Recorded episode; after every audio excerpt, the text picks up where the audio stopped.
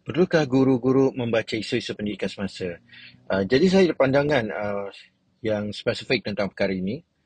Bagi saya sebenarnya membaca isu-isu pendidikan semasa ni banyak memberikan kita satu pemikiran yang lebih tajam, ya, pemahaman yang lebih mendalam terhadap apa yang sedang berlaku serta kita meneliti pandangan-pandangan lain tentang uh, apakah perubahan-perubahan yang berlaku ini sebenarnya mendatangkan manfaat adakah ia relevan atau adakah langkah-langkah yang lebih baik untuk kita menghadapi isu pendidikan tersebut.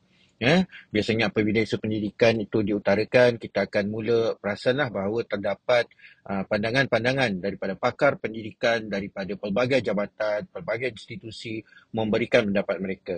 Jadi guru-guru boleh uh, membandingkan ya, bagaimana pakar-pakar pendidikan melihat satu isu, mungkin juga ada kepentingan dari segi ilmu mereka eh, ataupun mungkin kajian mereka.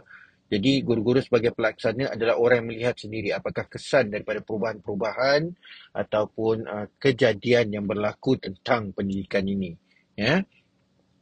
Uh, guru akan lebih memahami bahawa ada pelbagai langkah alternatif yang boleh mereka lakukan yang sememangnya tidak nafikan boleh membantu guru-guru ini uh, melakukan tindakan yang lebih bijak. Eh. Contohnya apabila kita kata tentang isu PBD, ada pakar pendidikan daripada uh, universiti, daripada uh, institusi institusi uh, pendidikan guru ya, ya, yang akan memberikan pandangan mereka eh, agar guru tidak lari pada teori asal, daripada hasrat yang asal, uh, menjaga integriti, eh, memperkasakan autonomi, dan juga keboleh percayaan dalam memberikan penilaian dan pentafsiran tulis terhadap murid. Contoh-contoh isu yang selalu berlaku.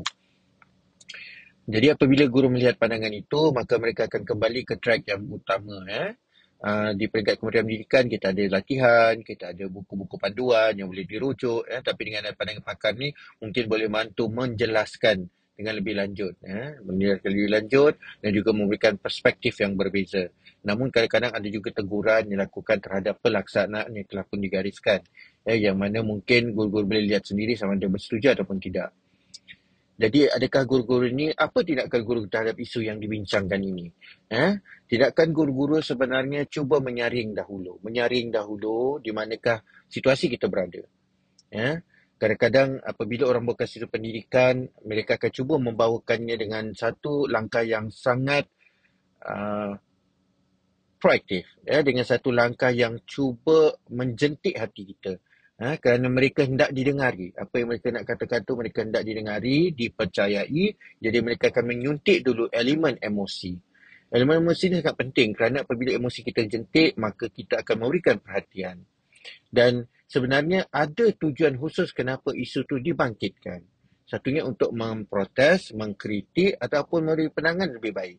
Ya, jadi kita atas pagar dekat sini ada tujuan yang mungkin uh, lebih baik, ada tujuan yang mungkin mereka ada tujuan mereka sendiri. Ya? Tapi kita cuba beranggapan positif. Maknanya mungkin mereka mencadangkan perubahan. Jadi apabila guru mendengar dengar uh, mendengar pandangan-pandangan ini, ya, saring itu bermaksud bahawa kita lihat dahulu.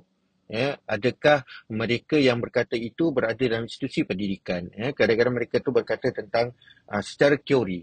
Ya, secara teori dan mereka juga bukanlah uh, mereka yang betul-betul berada dalam sektor pelaksanaan pendidikan yang sedang berlaku yang kita laksanakan sekarang. Jadi pandangan mereka hanya pandangan di peringkat pandangan. Uh, jadi terpulang pada kita. Kita nak terima, kita aplikasikan boleh. Tapi akhirnya kita lah berada di lapangan ini, kita lah berada dalam kementerian ini. Uh, jadi um, penting untuk kita tahu perubahan-perubahan dalam pendidikan ini sebenarnya dijana oleh kita sendiri guru-guru orang yang berada di lapangan pendidikan dan kebanyakan yang mengkritik adalah orang di luar pendidikan yang hanya tahu teori dan boleh menyatakan pandangan tapi tidak menjadi panel ataupun orang yang menggariskan panduan yang asal.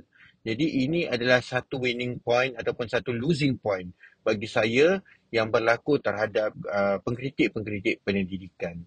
Jadi kita kena berhati-hati ya, kerana mereka hanya hendak meraih uh, populariti. Kadang-kadang mereka nak melayan populariti. Dan ada juga kadang-kadang cuma uh, menjadikan uh, platform untuk mereka mendapat pandangan kita. Agar mereka boleh datang dengan teori baru. Sebab pandangan, apabila mereka mengutarakan pandangan, ada ulasan daripada kita, ada pandangan daripada kita, itu akan digunakan untuk meningkatkan kajian mereka yang boleh uh, mencantikkan lagi, boleh meng, hasilkan satu research paper yang lebih jitu lagi ya. Di peringkat penyelidikan peringkat penyelidikan belum lagi pelaksanaan. Jadi kita kena bijak. Kita sebagai guru kena bijak. Jangan dipergunakan. Jangan pergunakan sehingga kita yang bercakap tentang isu balik rumah kita juga yang stres kita juga yang nak melaksanakan pendidikan bukan orang yang memberi pandangan yang memberikan dan melaksanakan pendidikan kita yang laksanakan kita stres mendengar pandangan mereka, bersetuju dan terus bercakap tentang isu. Hari-hari cakap tentang isu, hari-hari terus cakap isu. Sampai sekolah kita rasa tak ada apa boleh lakukan kerana semuanya ada isu. Yang stres kita, yang tak stres orang yang memberi pandangan.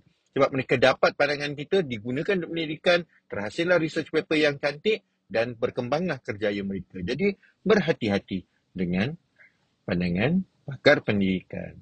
Terima kasih.